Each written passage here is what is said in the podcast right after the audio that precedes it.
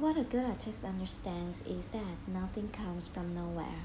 All creative work builds on what came before. Nothing is completely original.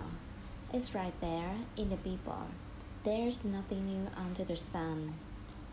Some Bible find this idea depressing, but it fills me with hope. As the French writer Andre Gide put it, everything needs, that needs to be said has already been said.